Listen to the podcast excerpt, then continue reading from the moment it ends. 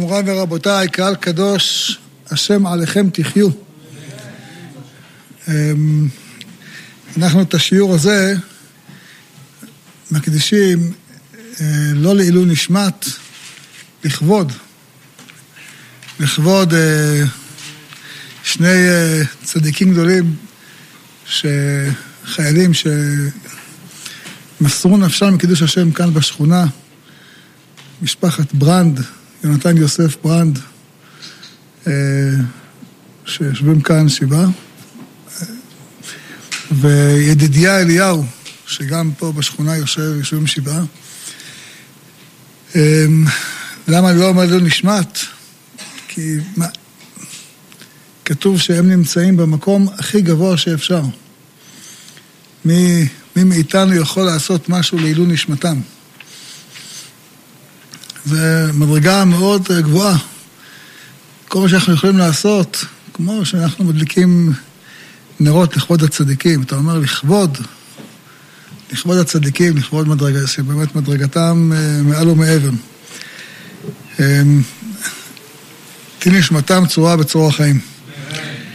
אנחנו רוצים גם אה, מפה לתת ברכה לכל החיילים שנמצאים עכשיו בעזה, ממש מסכנים את עצמם, מוסרים נפש בשביל להגן על עם ישראל. ממש נכנסים, נמצאים ב... בלא הארי, וברוך השם, הקדוש ברוך הוא מסייע בידם, והם מכים את אויבינו שוק על ירך. יהי רצון שזכות דוד המלך תגן באדם, יתקיים בהם, ארדוף אויביי ואשיגם ולא אשוב את כלותם. על הפסוק הזה אספר לכם, הייתי אתמול אצל משפחת אה, מרק, מנחם, משפחת אה, מרק, ידוע שחלק שם, האבא נהרג בפיגוע, אבא ואחד האחים, אז הבן, לא עליכם, נהרג במלחמה. אז אמרו לי שהוא לא הסכים לחזור לבית, למה? כי כתוב, ולא אשוב עד כלותם. אני לא חוזר הביתה עד שאנחנו עושים את מלאכתנו ומכלים אותם. הוא אומר, אני אבוא אחרי המלחמה, אני אבוא לבקר בבית. לא זכה, אבל אה, זכה להילחם מלחמת חומה בארורים האלה. אה, נשמתם צורה בצורה החיים. להזכיר, יש בתפילה, אנחנו אומרים, מזמור שצריך לכוון בו. יש מזמור שאנחנו אומרים, אל נקמות אדוני, אל נקמות הופיע, ינסה שופט הארץ, השב גמול על גאים. מי זה הגאים האלה? הגאים האלה זה הערבים שגרים בארץ ישראל. למה הם גאים?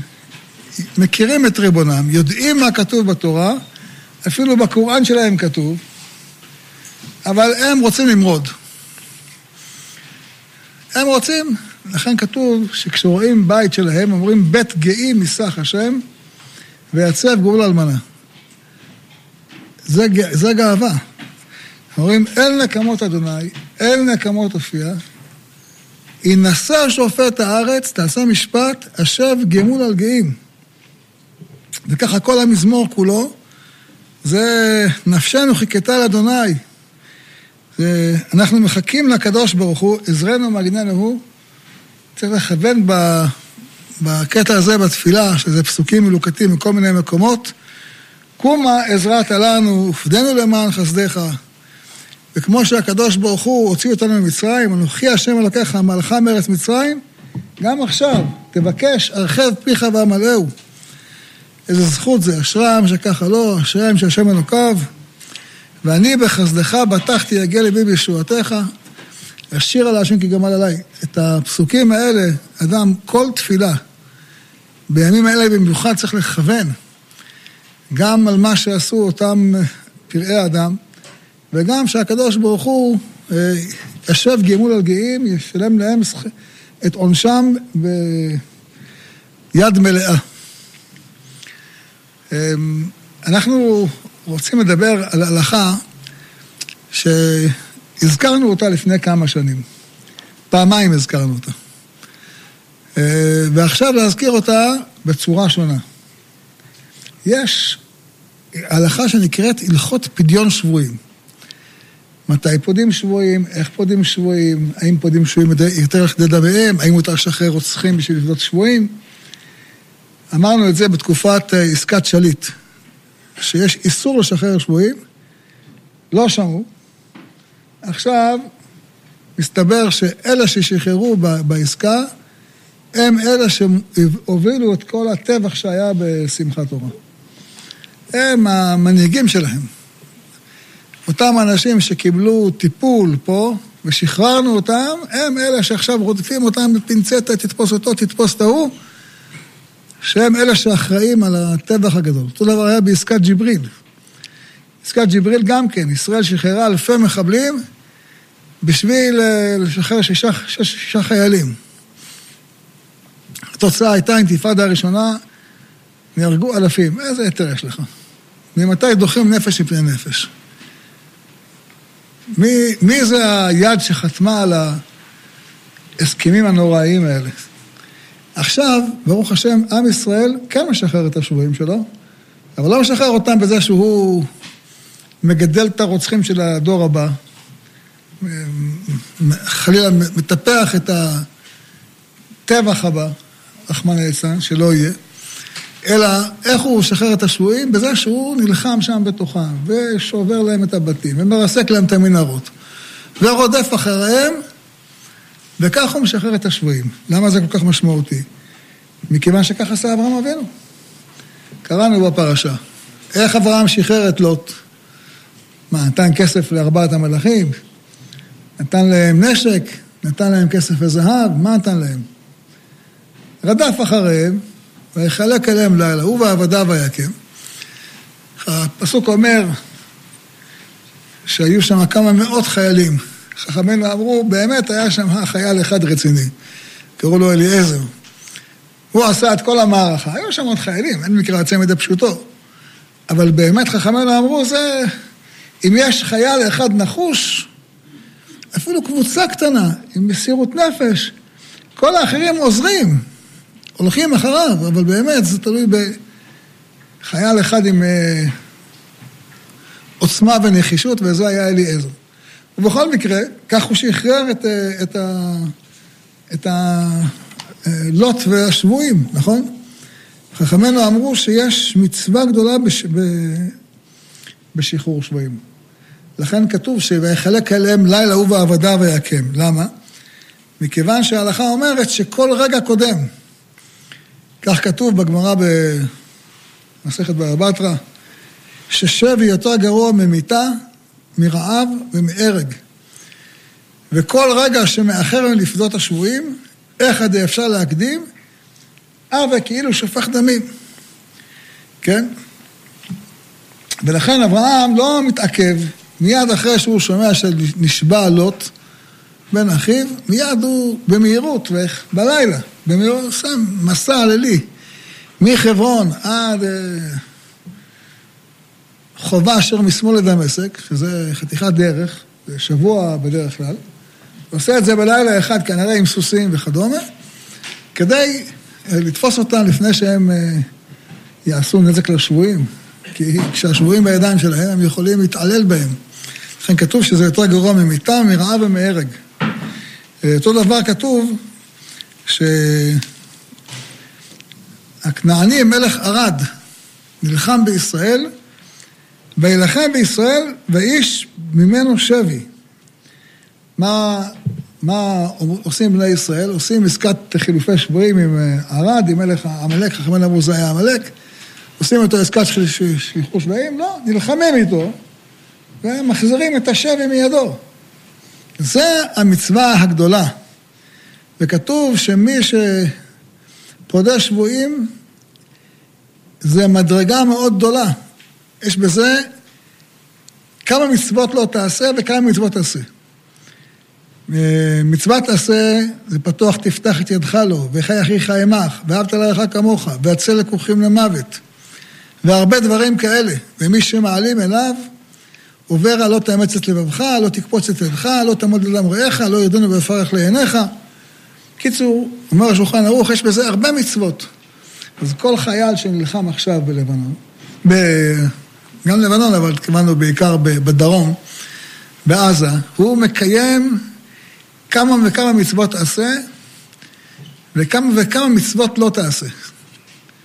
למה? בזה שהוא נלחם להכות את אויבינו שוק על ירך, זה המעלה, המעלה גדולה. עד כמה הדבר הזה גדול? כתוב שאפילו אדם, קהילה, גבתה כסף כדי לבנות בית כנסת. והכסף מיועד לבית כנסת, ובדיוק יש מצווה של פדיון שבויים. שם פדיון שבויים בכסף. אנשי העיר שגבו מעות לבנייה בית כנסת ובא להם דבר המצווה, מוציאים בו המעות. קנו אבנים וקורות, לא ימכרו מדבר המצווה, אלא לפדיון שבויים. רק לפדיון שבויים. אבל אם בנו וגמרו, לא מוכרים את הבית כנסת לפדיון שבויים. אז אני מסביר את הדבר הזה, כמה הוא חשוב. אמ, וכתוב בהלכה שאין פודים את השבויים יתר על כדי דמיהם. אני מזכיר הלכות מוכרות. מפני תיקון העולם, ככה אומרת הגמרא בגיטין. אז הגמרא אומרת, מה הכוונה תיקון העולם? האם הכוונה שזה, אם, אם, אם הגויים לוקחים יותר מכדי דמיהם, אז זה קשה על הציבור לשלם יותר, או אם אתה משלם יותר, פעם הבאה יבקשו כפול. אתה מרגיל אותם אה, לקחת יותר. מה, מה, מה הסיבה? האם משום דוח כדי ציבורא? או דילמה משום דלא לקרבו ולא תותפה. אם, אם הם רואים שאתה משלם על, על, על גלעד שליט אחד למעלה מאלף מחבלים, אז הם יגידו, אם ככה, יש לנו אינטרס לחטוף כמה שיותר יהודים. עכשיו אתה, אתה חטפת 200, הם יגידו, עכשיו תן לנו 6,000, ועוד שלם כסף, ועוד פיצויים, ועוד... כי אתה נסחט. אז מה ההלכה? אז ההלכה אומרת, מספרת הגמרא תשמע, דלוי בר דרגה, פרקה לברטה בתלסר אלפי דינר זהב. אחד, עשיר, הלך, שילם על הבת שלו 13 אלף דינרי זהב. אז לכאורה, משמע שזה עניין של כסף, ולא חוששים על, על העתיד. אומרת הגמרא, לא. אמר אביי, אומן להם עלן דיבר שם חכמים עבד. הוא עשה. חכמים לא אמרו, לא טוב, מה, מה אתה עושה? מה אתה חושב שאתה משלם כסף, אז זה בסדר? יש לך כסף, אז זה בסדר? כך יש את הסיפור עם המערה מרוטנבורג. ששבו אותו, ובאו הקהילה ורצתה לפדות אותו, אמר, אני לא מסכים. בשום אופן. לא הסכים בשום אופן שיפדו אותו, ומת במבצר. וגם אחר כך לקח הרבה מאוד שנים עד שהם הסכימו לשחרר את הגופה שלו. הוא לא הסכים. אומר, אם אתם תשחררו אותי, גמרנו. מחר בכל אירופה יתפסו את הרב, יחנקו את הקהילה, ירוששו את כל הקהילות. זה מה שנקרא חכם עיניו בראשו. אותו דבר יש הסיפור עם הרב הוטנר, שהוא ב-1970, תש"ל,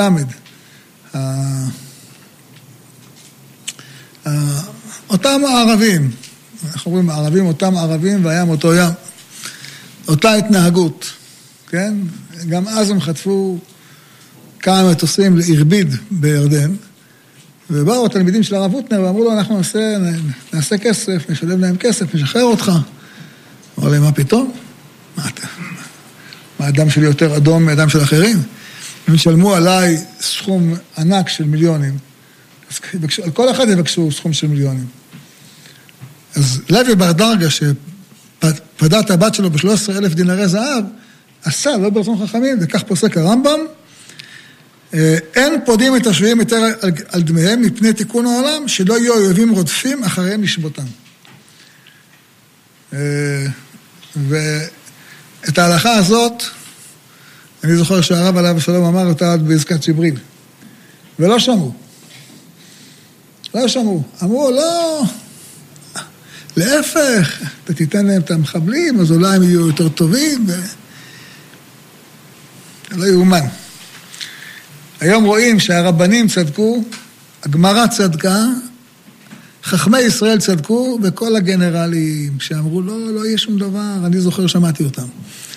וכל המומחים לביטחון לאומי, וכל האמן, וכל הפרשנים, וכל האלופים, וכל המומחים שכולם עלו ואמרו כמה זה טוב, כמה זה טוב, כאילו מחאו להם כפיים. אה, מה שנקרא עיוורים ועיניים יש, חרשים ואוזניים למה. כך אומר הנביא ישעיהו. עיוורים ועיניים יש, חרשים ואוזניים. תראה מה כתוב בתורה, תראה מה כתוב בגמרא, תראה מה כתוב בהלכה, איפה כולכם עכשיו? בסוף מי שאמר, ראש השב"כ אמר, שהשחרור המחבלים בעסקת שליט הביא לנו את הטרור ב-12 שנים האחרונות, שזה אסון גדול. זה אסון גדול. וצריך לדעת את הדבר הזה שאנחנו צריכים לדעת שהתורה צודקת, גם מה שנתנו להם נשק. נתנו להם נשק. ומה נתת להם? על שולחן ערוך כותב, אסור למכור נשק לגוי. אתה מוכר לו נשק, מחר הוא יירה ויהרוג יהודי. כתוב, שולחן ערוך, מפורש. בהסכמי אוסלו נתנו להם נשק, נתנו להם תת מקלע, נתנו להם רובים, אימנו אותם. אמרו, לא, אתה לא מבין, אנחנו נאמן אותם, והם בסופו של דבר יגנו עלינו. אמיתי. אני, אני, אני מבין שזה נשמע לכם לא הגיוני, אבל זה היה הסכמי אוסלו. נגד מה שכתוב בשולחן ערוך שאסור לתת להם, ברזל אסור לתת להם. למה אסור למכור להם ברזל? שם יעשו, יעשו ממנו חרב. שם יעשו ממנו נשק. ואנחנו נתנו להם נשק. זה מה שקרה. עיוורים ועיניים יש, חרשים ואוזניים למה. טוב, בכל מקרה, היום ברוך השם, מדינת ישראל חזרה בתשובה. וצריך אדם לשמוח על זה ולהודות על זה, וכל יום שאומרים מודים, צריכים לומר על זה תודה רבה. זה שחיילי צה"ל הולכים ורודפים וקודשים אותם, ולא נכנעים לכל מיני המפגינים שאומרים, תעצור את המלחמה, תעשה עסקת שחרור שבויים. כולם תמורת כולם. כי אין לך אסון יותר גדול מזה. אין אסון יותר גדול מזה. כולם תמורת כולם. תשחרר ששת אלפים מחברים תמורת, אלפיים שבויים. ליבנו עם כל שבוי. מאתיים שבויים. ליבנו עם כל שבוי. ודאי, מה זה? מצוות עשה לפדות אותו. אבל לשחרר ששת אלפים, בשביל שירצחו אחרים? מה, אנחנו טיפשים? ודאי שצריך לשחרר אותם. זאת אומרת, כל מאמץ צריך להפיל עליהם את כל הפצצות שבעולם כדי שישחררו את השבויים. למנוע מהם מים, למנוע מהם הכל. שישחררו את השבויים. להפיל עליהם פצצות הכי כבדות שיש. שישחררו את השבויים. ברור. אבל לשחרר שבויים זה קוצר רעות. ממש קוצר רעות. יש מקום אחד שמותר לפדות, לשחרר שבויים יותר מכדי דמיהם, זה בסיום מלחמה. כשהייתה נגיד מלחמת אה, ששת הימים, אז אה, היו אצלנו אלפי שבויים מצרים ואלפי שבויים סורים, והיו שש, שבע טייסים, אני חושב, שנפלו שם. המטוסים שלהם נפלו במצרים והמצרים שבו אותם. זאת אומרת, אתה נותן מעט, נותן הרבה חיילים תמורת מעט חיילים, זה לא שבויים, זה לא בגדר, זה סיימנו מלחמה, חלק מסוים מלחמה, קח אתה את כל השבויים שלך, תן לי את כל השבויים שלי, זה מותר. כך כתוב, אה, תוספות מביא את זה, על סיפור מעשה ברבי יוסי, רבי יהושע בן חנניה, שהלך לכרך גדול שברומי. אמרו לו, תינוק אחד יש בבית האסורים, יפה עיניים וטוב רוי, וקבוצותיו סדורות לו טלטלים, הלך ועמד בפתח בית האסורים, אמר, מי נתן לי משיסה יעקב וישראל בוזזים? ענה אותו תינוק ואמר, הלא השם זו חטאנו לו, ולא עבור בדרכיו הלוך ולא שמעו בתורתו. אמר, מבטיחנו בו שמורו הוראה בישראל. העבודה איני זז מכאן עד שאפדנו בכל המון שפוסקים עליו. אמרו לו, זז משם עד שפדאו בממון הרבה. ולא היו ממורטים עד שהורה רעה בישראל ומנו רבי ישמעאל בן אלישע. כך כתוב בגמרא, שואל תוספות איך מותר? איך מותר לפדות אדם יותר בהמון הרבה? אז הוא אומר, זה היה כמה תירוצים הוא אומר, אחד מהם זה בשעת חורבן הבית, זה לא היה, זה מלחמה. במלחמה אתה פודה את זה כנגד זה. אבל לא, לא שמדובר ברוצחים. ברוצחים זה דבר חמור מאוד. אה, תכף נדבר על מה קורה כשיש רוצחים. וזה הסיפור של מה שאמרנו של המהר"ם מרוטנבורג, שהוא אמר שגם תלמיד חכם הוא לא מוכן שיפדו אותו, אה, מכיוון, שם כתוב שביקשו עליו עשרים אלף מרק. זה היה הסכום שביקשו עליו. והוא בשום אופן לא הסכים. לא הסכים, רק 14 שנה אחרי פטירתו הצליחו להוציא אותו. אה, מה הטעם? הטעם שהוא אומר, מי אומר שהדם שלו יותר, יותר מדם של מישהו אחר? מהי חזית דדמך, דדמא דידך סומא כתפי? זה ביטוי שהגמרא אומרת לגבי אם אדם, אה, באים הגויים, אומרים לו, או שתהרוג את אה, פלוני או שנהרוג אותך. אז כולם אומרים, יהרג ואל יעבור. למה יהרג ואל יעבור? האדם שלך יותר אדום מהאדם שלו? אתה לא רוצה שיהרגו אותך, אז תהרוג מישהו אחר? מי אמר שהדם שלך יותר, יותר אדום מהאדם שלו? מהי חזית? בדם הדידך סומק כתפי, הדם שלך לא אדום יותר מהאדם שלו, כן? ולכן אותו דבר פה. אומר המהר"ם מרוטנבורג, אני, אני אסכים שיפדו אותי, מה, הדם שלי יותר, למרות שגדול ישראל, הדם שלי יותר אדום מדם של מישהו אחר שעלול להיהרג בגללי? לכן כתוב שההלכה, לא הורגים אחד אפילו להציל רבים. ככה ההלכה אומרת, נשים שאמרו להם עובדי כוכבים, תנו לנו אחת מכם ונטמא אותה, ולא נטמא את כולכם. וכן הם אמרו עובדי כוכבים, תנו לנו אחד מכם ונהרג, ונהרגנו, ואם לאו, נהרוג כולכם. ההלכה אומרת, יהרגו כולם, ואל ימסרו להם נפש אחת מישראל. לא, לא מוסרים. אה, לצערנו, בשואה היו כאלה, אנשים ש... לא נדון אותם עכשיו, אבל זה נגד ההלכה. אנשים שבאו הגרמנים אמרו להם, תקשיבו, אתם תביאו לנו מהגטו אלף ילדים ואנחנו נשאיר אתכם. טוב, הביאו אלף ילדים, לקחו אותם. אחרי, אחרי שבוע תביאו לנו עוד אלף, תביאו אלף נשים, אלף זקנים, אלף זה, אלף זה. אמרו, טוב, מה, אנחנו מוסרים אלף, נציל חמישים אלף. בסוף, כולנו יודעים מה קרה. את כולם לקחו להריגה, וגם אותם הרגו בסוף. מי התיר לך? ההלכה אומרת, תן אחד, ואם לא נהרוג את כל החמישים אלף, אומרת ההלכה, תגיד להם, לא נותנים אחד, אפילו יהרגו החמישים אלף. מה זה, טיפשי? מה, אתה, אתה מסתכל חמישים אלף אנשים בשביל אדם אחד? לא. אם אתה, לא, אם אתה משתף פעולה עם הרוצחים,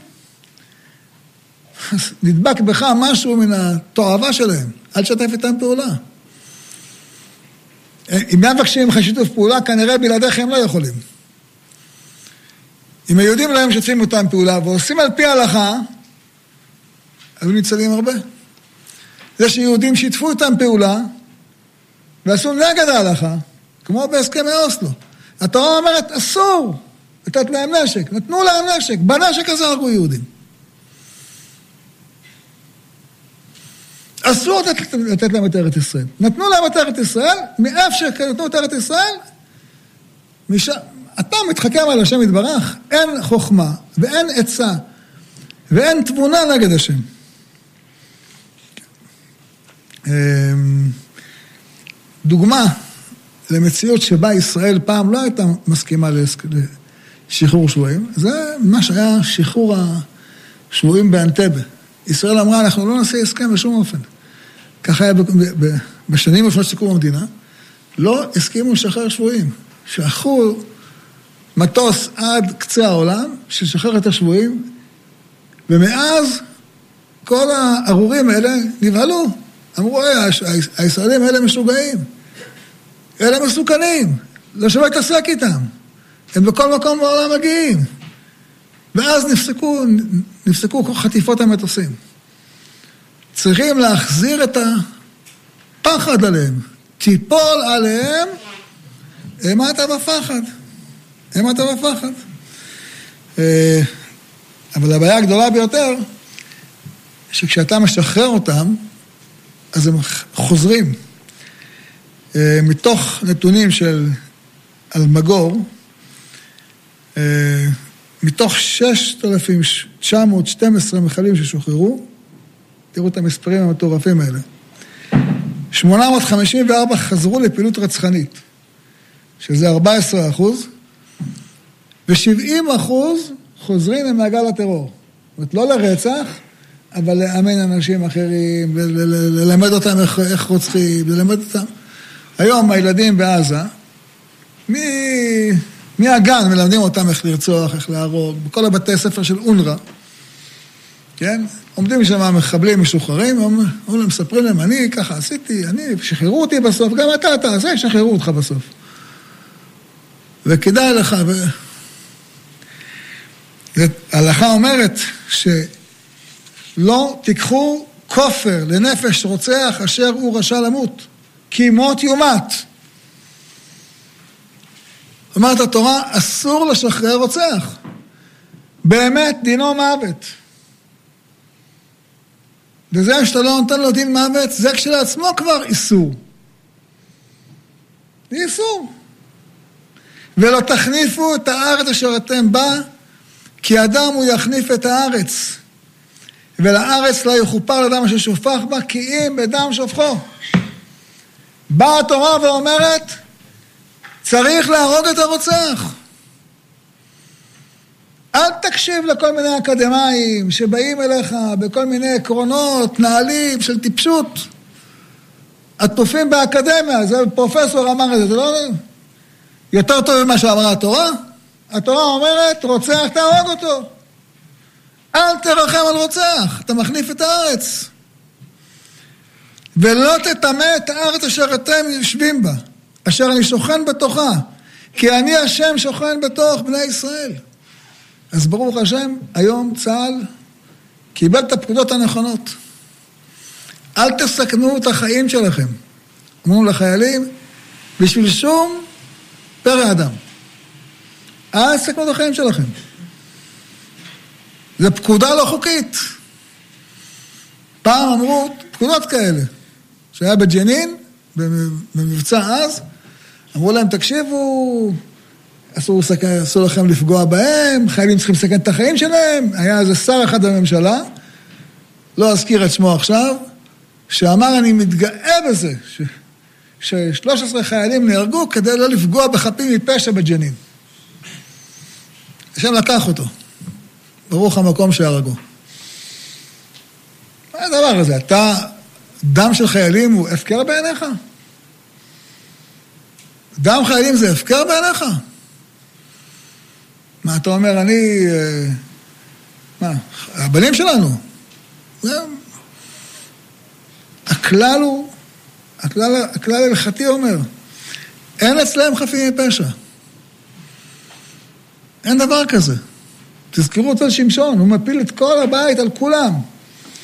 כולם. מי שרצח ומי שלא רצח. כל מי שהיה שותף לחגיגה, שם כולם שותפים לחגיגה. איך כתוב בסדום, קראנו השבוע בפרשה? אברהם מחפש חמישים, ארבעים וחמש, שלושים, עשרים, עשר צדיקים. אומר רש"י, בסוף כמה צדיקים היו בסדום? אפילו לא אחד. כל העם מקצה. רק לוט ניצל, ושתי בנותיו, לא בגלל שהם היו צדיקים, בגלל שאברהם התפלל עליהם. אז אברהם הוציא אותם, על החשבונות, עתיד להיוולד מהם דוד המלך. אבל באמת, שם כל העם מקצה היה חוטא. היה חוטא. צריך לדעת את זה. ככה זה תרבות שלמה. באים כולם, אה, הוציאה את האנשים ונדעה אותם. יש תרבות כזאת, אה, גם אם יש מישהו חושב אחרת, הוא מפחד לפתוח את הפה. לכן השם החריב את סדום ועמורה. וכל הטענות של אברהם, אף תספה, צדיקים רשע, אין שם צדיקים. זה בדיוק המצב שיש עכשיו בעזה. אין בהם צדיקים. אה, לכן צריך לדעת שמהדין כל מחבל רוצח, התורה אומרת, הקדוש ברוך הוא, רחמנה, אומר שדינו מיתה. ודאי אסור לך לפטם אותו. אתה לא רוצה להרוג אותו? אל תאכיל אותו, תשאיר אותו בכלא, בלי אוכל. מי, מי נתן לך רשות לתת לו אוכל חינם? מקלחת חינם. קנטינה, טלוויזיה, מי? התורה אומרת לא להם, איסור תורה. איסור מהתורה. לא תיתן להם מתנת חינם. מי הרשה לך? ברוך השם שעכשיו הפסיקו עם הדבר הזה. באמת, אנחנו צריכים לדעת, יש לנו... עם ישראל חוזר בתשובה. ממשלת ישראל חוזרת בתשובה. מתקנת את מה שהתורה אומרת שאסור, ומתקנים את זה עכשיו. עושים תיקון גדול, באמת יישר כוח לכל השרים שנלחמים לתקן את הקלקולים האלה. אה, וזה דבר מאוד מאוד חשוב, לדעת את האיסור הזה. יש גם כן עוד איסור מאוד, הזכרנו מקודם את האיסור של, את החובת נקמה. אין נקמות השם, אין נקמות אופיה. אז צריך לדעת שיש חובה שלמה, חובה שלמה של נקמה באומות העולם, כן? יש חובה, חובת נקמה. אה, ויש גם כלל מאוד חשוב בדין הזה. מה הכלל? הכלל, יש, יש לנו ביטוי שאומר, לפני עיוור לא תיתן מכשול. מה פירוש? אתה, אה, אל תמכור סכין גילוח למישהו שהתגלח בה בתער. אתה מוכר סכין גילוח למישהו שמתגלח בתער, זה איסור.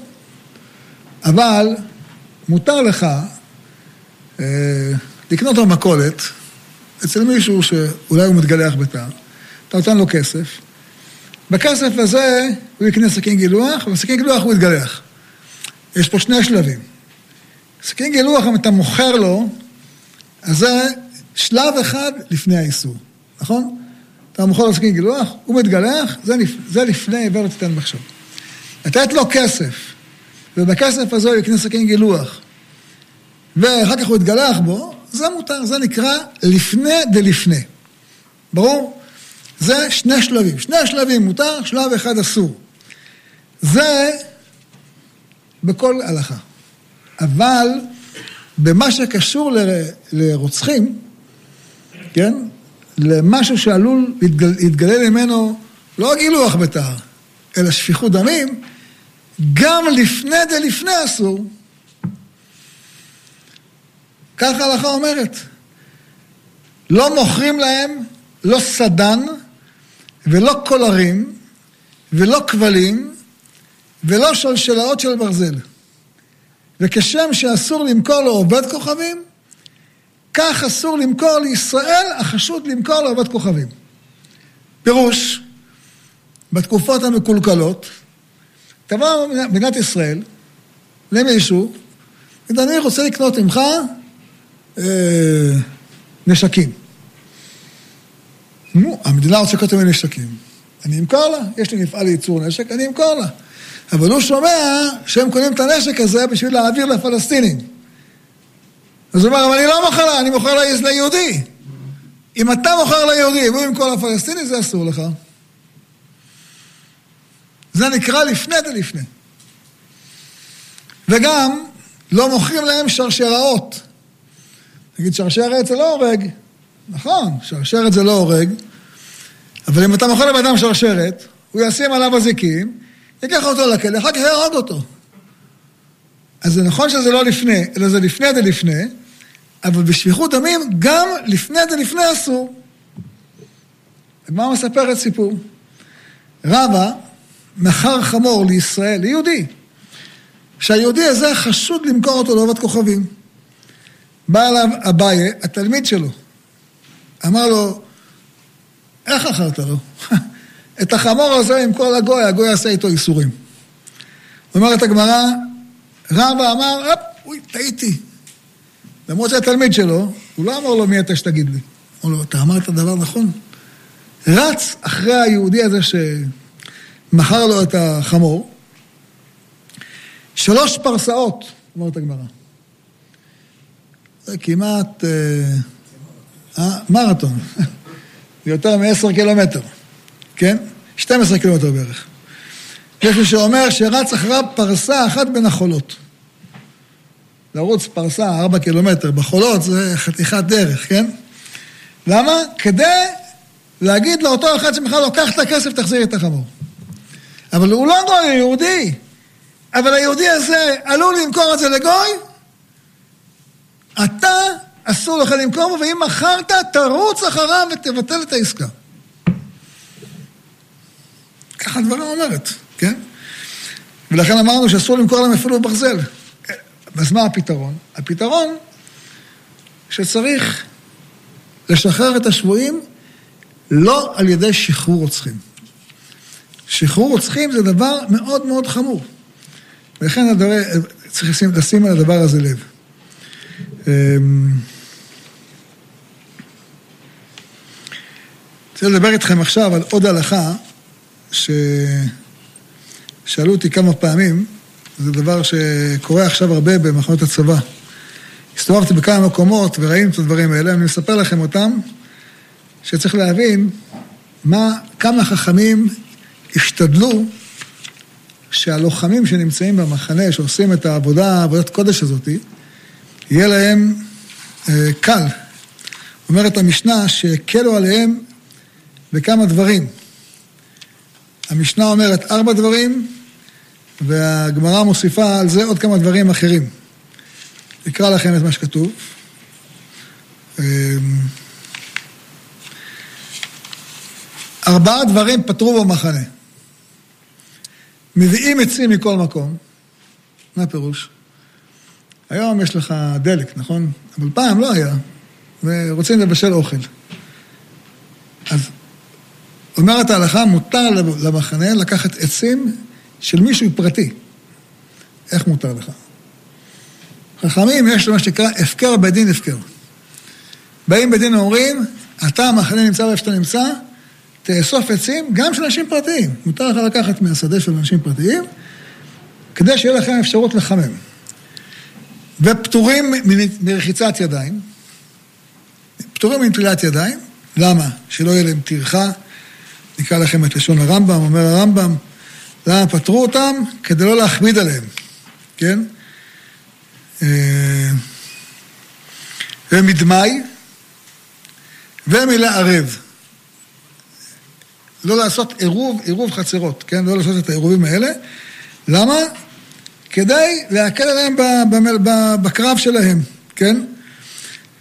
אמ, עוד כתוב, אה, כתוב בגמרא, הגמרא הוסיפה עוד שני מקומות, עוד שתי הלכות. מותר לחיילים לעבור בכל מקום, בכל שדה, שדה פרטי, גם אם זה שדה נטוע.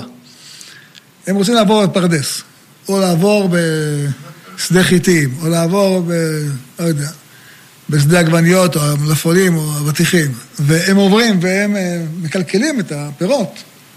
מותר, התירו להם. למה? כשיהושע הנחיל את הארץ, אמר לאנשים, אני נותן לכם, אתה שבט אה, דן, קבל את נחלת אה, דן. אבל בתנאי אחד, בתנאי אחד, אתה מקבל את האדמה שלך, תחרוש, תחרוש, תזרע, תקצור, הכל שלך. אבל אם יש מלחמה, והחיילים יצטרכו לעבור דרכך להילחם בדמשק, אתה על דעת זה מקבל. אתה מסכים או לא מסכים? כשקיבלו את האדמה, על דעת זה קיבלו אותה, כן? אז זה מה שהתירו להם, מעת שיוצאים במלחמה, אבל כותב הרב הרצוג כבר אה, לפני שנים, שכל מה שהתירו, התירו דווקא במחנה של לוחם, כמו המחנות שנמצאים עכשיו. לא מחנה אימונים. במחנה אימונים, שיושבים אה, טירונים וזיקים, מקומות כאלה שבהם לא נלחמים, קוראים לזה מחנה צבא. אנשים הולכים עם מדים, אבל זה לא עת מלחמה. אז כל ההלכות האלה לא קיימות, חייבים בכל הדברים. במיוחד שיש שם בתים ויש שם אה, פינוקים. אני הייתי עכשיו אה, במחנות היום, עושים מחנות לאוהלים לחיילים עם מזגנים. אני אמרתי, אנחנו היינו בצבא, לא היה מזגנים. היום עושים, ברוך השם, כל הכבוד, ימשיכו ככה. מביאים להם אוכל, אה, ברוך השם, משובח. ימשיכו ככה, זה באמת אה, מעלה גדולה. בזמנם אבל לא היה את האפשרויות האלה. היום יש מים, אתה יכול ליטול ידיים, אז אין טעם להשתמש בהיתר הזה שהתירו נטילת ידיים. אבל אם למשל אדם נמצא במקום שאין נטילת ידיים, צריך לדעת, התירו גם את הדבר הזה של נטילת ידיים, כדי לא להכביד עליהם, מפני שהם טרודים במלחמה. אז למרות שאפשר להסתדר, תחפש, לא, לא הוסיפו עליהם טרדות. החייל נלחם, שלא יהיה עליו טרדות. מאיפה לומדים את זה? ממה שהתירו יפת תואר. למה התירו יפת תואר? לא רוצים שלחלל יהיה טרדות. יותר מזה, יש הלכה שאומרת, אה, שכשנכנסים החיילים לתוך אה, מחנה, לתוך גבול, אה, גבול העקום, מותר להם לאכול אפילו קודליה דחזירה. כך כתוב. יש את הסיפור המפורסם עם הרב עליו השלום, עם חכם ישועה בן שושן, שהרב תמיד היה מספר אותו ונהנה לספר אותו. הוא סיפר שפעם אחת במלחמה התקשר אליו חכם ישועה ואמר לו, הרב, אנחנו נמצאים עכשיו, נדמה לי זה היה ברמאללה, ועם החיילים, ויש פה איזה ערבייה אחת, הופעה פיתות. אה, מותר לקנות, או זה פת עכו"ם ואסור. אומר לו הרב, מה אתה שואל אותי על פת עכו"ם? כתוב שמותר אפילו חזיר. מה אתה שואל אותי על פת עכו"ם? טוב, נגמר השיחה. אחרי המלחמה הוא בא לרב, אמר לו, הרב, נו, מה עשיתם? אומר לו, אני אמרתי להם, תקשיבו, הרב אליהו אמר שמותר אפילו חזיר. בוודאי שה... אבל אני אומר לכם, אומר חכם ישוע, אמרתי לחיילים שלי, כי השם אלוהיך מתלך בקרב מחניך, להצילך, לתת אויבך בידיך, והיה מחניך קדוש. אנחנו נאכל את הלוף של הצבא, ולא נאכל את הפיתות של הגויים. אמרו לו, בסדר, ככה נעשה. והוא סיפר לרב, הרב היה מבסוט, הוא אומר, תראו איזה חיילים צדיקים יש לעם ישראל. יש יותר, והם... אבל באמת, מההלכה, הם לא חייבים לא בנטילת ידיים, ולא חייבים uh, בכשרות, כן? וכתוב שמה, שכל השבע שנים שעם ישראל עסק בכיבוש הארץ, היה פטור, כך אומרת הגמרא בחולין, כן? ורבי עקיבא ארגר כותב, הוא לומד בגמרא שאפילו לא רק בשבע שכבשו, אלא גם בשבע שחילקו. אה, ועל זה מקשה הרמב"ן קושייה גדולה. אומר, אם זה מותר, אז למה ב... בשעה שבני ישראל נלחמים עם מדיין, אז הוא אומר להם, הקדוש ברוך הוא, תעשו הכשר לכלים. כל אשר יבואו באש, תעבירו באש. אם אתה אומר שמותר קוטלה דחזירה, אז בשביל מה צריך להכשיר את הכלים? כך שואל הרמב"ן, ואז הוא קובע כלל חשוב. הוא אומר, זה מה שנאמר, שצריך להכשיר את הכלים, זה במלחמה של נקמה במדיין. אבל כל מלחמה שהיא בתוך גבולות ארץ ישראל, שאתה כובש את ארץ ישראל, כל מלחמה כזאת, מותר הכל.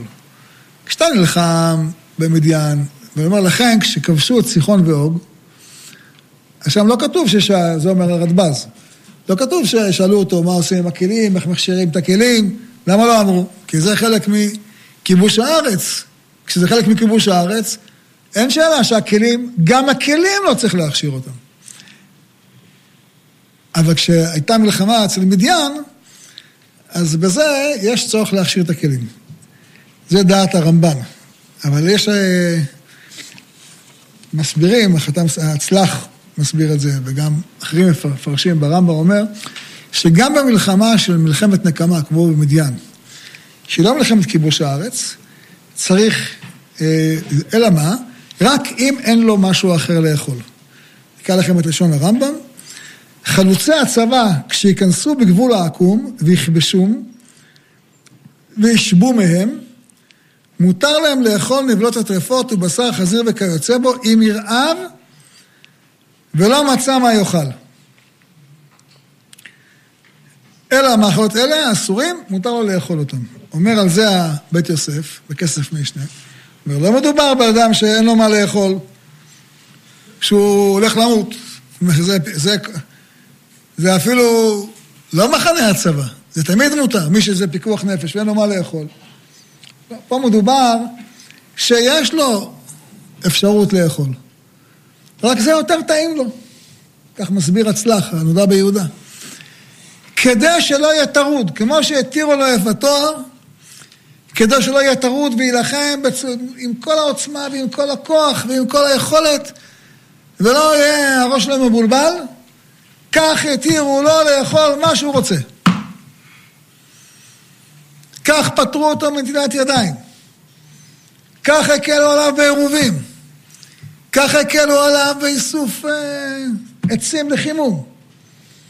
כך הקלו עליו וכל הדברים האחרים, מכיוון שהוא עושה את המלאכה החשובה ביותר, להגן על עם ישראל. אז חכמים שתיקנו נטילת ידיים אמרו, תיקנו נטילת ידיים, אבל לא עליך, אתה לא. אתה לא. ואפילו דבר שהוא איסור דאורייתא, כמו חזיר, למדו מהתורה, מיש את יפת תואר, למדו, אל תהיה טרוד, לא נטריד אותך בכלום. תהיה מרוכז כולך בלהכניע את האויבים. עד כדי כך. עד כדי כך. ו... אבל בח... זה שאמרנו, מחנות עורף כמו הקריה וכולי, כותב הרב הרצוג, כותב את זה כבר לפני שנים, הוא כותב את זה, הוא אומר, זה לא נקרא מחנה צבא. אין, זה דין רגיל, זה כמו בית. זה לא, זה לא מלחמה. הקריה וכל המקומות האלה, זה לא נקרא מחנה. מחנה זה אלה שנמצאים עכשיו בקרב, נמצאים עכשיו או בשטחי כינוס, ממש, יושבים על הגבול לפני שהם נכנסים לקרב. האנשים האלה, מבחינתם, התירו את כל הדברים האלה כדי שיהיו עסוקים וטרודים רק בלחימה, ולא בשום דבר אחר. אמ, כך כותב הרדב"ז, וזה גם כותב התוספות. אמנם, יש את הסיפור המפורסם שהיה, שמופיע ב... אצל שמואל. כתוב ששאול, כשהם יוצאים למלחמה, הוא רואה שם את כל בני ישראל אוכלים על אדם. מה זה אוכלים על אדם? הם אה, היו רעבים, לקחו שלל ושחטו אותם, לא מלכו אותם, בישלו אותם, אכלו אותם. בא אליהם שלום ואומר, מה אתם אוכלים בצורה כזאת? מה זה, זה... ככה אוכלים? אה, צריך לאכול בכשרות, לשחוט כמו שצריך, למלוח כמו שצריך, לאכול כמו בני אדם, לא לאכול בצורה כזאת. ואז הוא עוצר אותם ומסביר להם איך לאכול בצורה נכונה. ככה מופיע בספר שמואל, התיאור הזה. מקשיבים עליו, אומרים לו, מה, אם אמרת שמותר לאכול קודלה דחזירי, אז בוודאי שמותר לאכול על אדם. מה אתה בודק עכשיו אם הם מלכו או לא מלכו? זה דאורייתא מותר, דאורבנן בטח מותר. התשובה היא, נכון. מותר כשאין לך ברירה. אתה לא אבל צריך להגיד, מותר, יאללה, נתחיל להביא פה עכשיו אה, עדר חזירים ונשחט אותם, וננחור אותם. לא זו הכוונה. הכוונה שאין ברירה, ואתה נמצא, ולא הגיעה אספקה, אל תישאר רעב. אתה צריך כוחות להילחם, תיקח מה שיש. זה הכוונה. אבל שכל עם ישראל פתאום יעשו לעצמם חגיגת הפקרות, מה שנקרא ארוחת שחיתות, אומר שאול, זה לא הכוונה. תעצרו. תעצרו, נגמר הסיפור, אתם לוקחים שלל מהמלחמה, תעצרו, תשחטו כמו בני אדם, תמליכו כמו בני אדם, תאכלו, תאכלו, תשבעו, בסדר גמור. ואכלת את שלל אויביך. אבל לא להגיע חלילה לכל נבלה. כך כותב הרמב"ן, ידוע הוא שבמחנה הצבא מתירים כל נבלה. לכן אומרת התורה, כי תצא מחנה על אויביך ונשמרת מכל דבר רע. תיזהר לא להיגרר למקום הזה. לכן שאול מזהיר את עם ישראל לא, לא להיכנס לאווירת הפקרות. לא, צריך מלחמה, נכון, הקלו עליך, נכון, יש דברים מיוחדים שחכמים אמרו, בסדר. אבל זה כשאין לך ברירה, לא כאשר יש לך ברירה, והדבר הזה מאוד מאוד משמעותי. יש שאלה, אמ,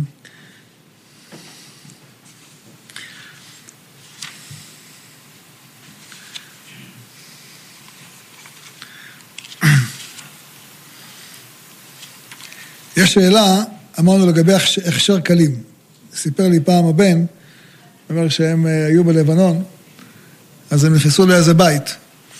אז אמר להם המפקד, תקשיבו, אל תיקחו מהבית, זה, זה לא שלכם. לא, מה שלא שלנו. אז מה נאכל? אמרו לו, שכנעו אותו, אמר, טוב, תאכלו. ואז אמר לי, עמיחי, הכשירו שם את הכלים ועשו אורז ובררו את האורז וזה. אמרתי לו, למה בחרתם את האורז? מה זאת אומרת אורז? בבית בוררים אורז, גם שם בחרנו אורז. אמרתי לו, למה הכשרת את הכלים? הוא אומר, מה, זה כלים טרף. אמרתי לו, אבל כתוב ברמב"ם שאפילו קודלה דחזיר, ודאי לא צריך להכשיר את הכלים. הוא אומר, אבא, זה הלכות הלכות, בחיים, מי יכול לאכול את האוכל הזה אם אתה לא מכשיר את הכלים? זה נכון. אם זה, מתי, זה, מתי אתה יכול להחמיר לעצמך את כל החומרות האלה? וטוב שתעדר, זה טוב, כן? נשמרת מכל דבר רע, כי השם הולך מתלך בקרב מחניך. כשזה לא בא על חשבון הלחימה. אם זה בא על חשבון הלחימה, זה סכנה.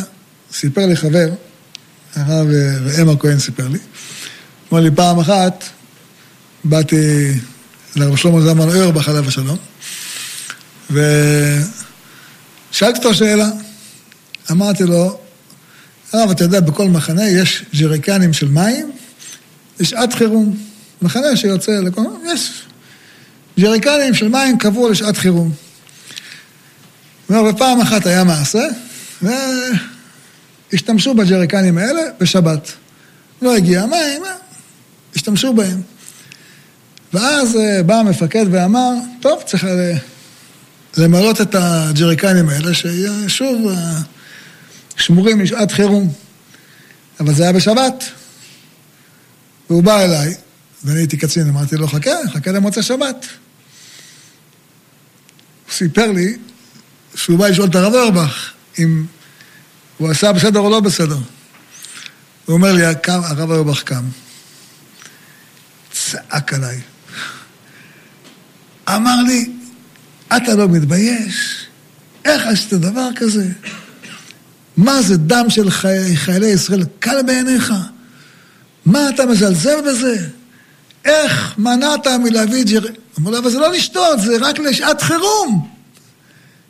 אמר לו, זה הצבא קבע שצריך בכל מחנה שיהיה כך וכך ג'ריקנים עם מים בשעת חירום, נוסעים בשבת ומביאים. הוא אומר, הוא צעק עליי, איך העזתי לעצור את, ה... את הרכב ולנסוע בשבת, שיחכו למוצא שבת להביא את המים בשעת חירום. הוא אומר, זה היה בשבילי בית ספר גדול, לימוד גדול. להבין כמה הדבר הזה חשוב. אחר כך באתי לרב אבא, עליו השלום, שאלתי אותו את אותה שאלה, אמר לי אותה תשובה.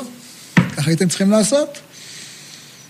מים זה דבר שהנשמה תלויה בו, אתה לא יכול להגיד, אני לא צריך אותו עכשיו. גם אם אתה צריך אותו, שיהיה לך גיבוי לשעת חירום. אם זה הניסיון של הצבא אומר שבכל מחנה צריך להיות ככה וככה ג'ריקנים בשעת חירום, אתה צריך שזה יהיה.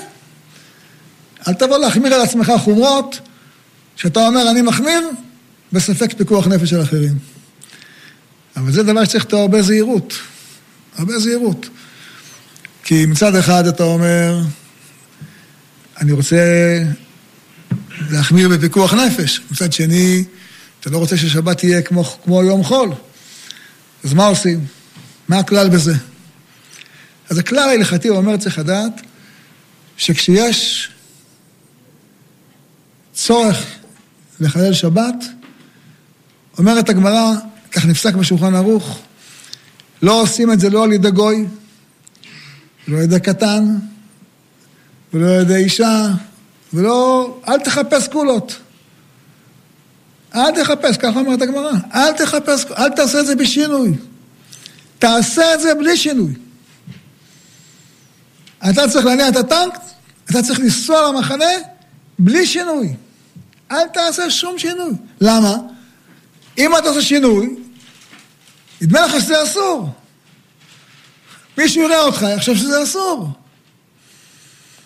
פעם הבאה הוא לא יעשה את זה בכל המרץ, כי הוא יחשוב שזה אסור.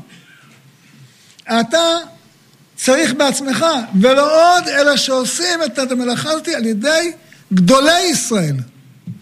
כך כתוב, גדולי ישראל. סיפר לי פעם חבר, שהוא במלחמת לבנון השנייה, הוא אומר, אני הייתי במילואים בדיוק לפני המלחמה,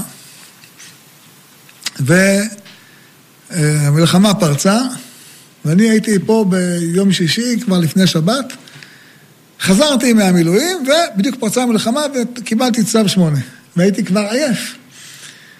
אמרתי לעצמי, מה אני אסע בשבת? לא אסע בשבת, באתי לרב. אמרתי לרב, הרב, כך וכך הסיפור.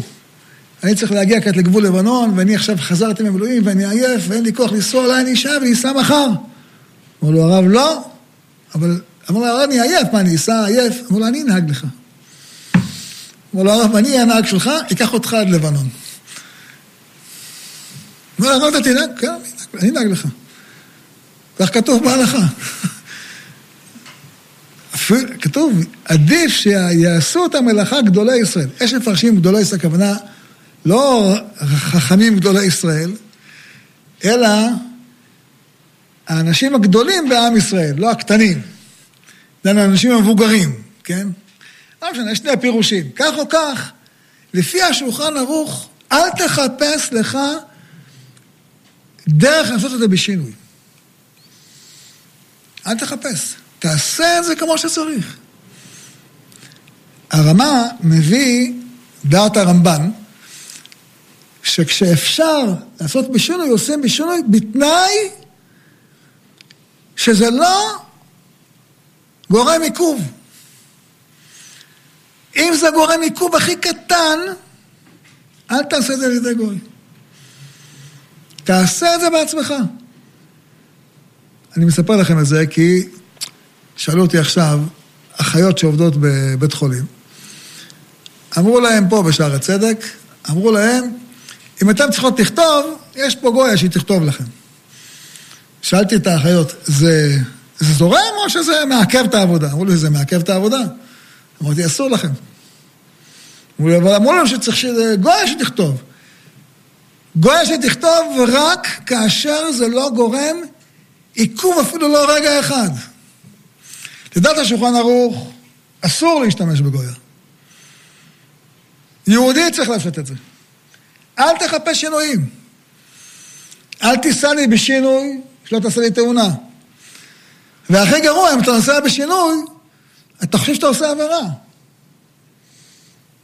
יראה אותך מישהו, יגיד, אה, אז אני, אני פעם באה, לא אסע, אני אלך ברגל.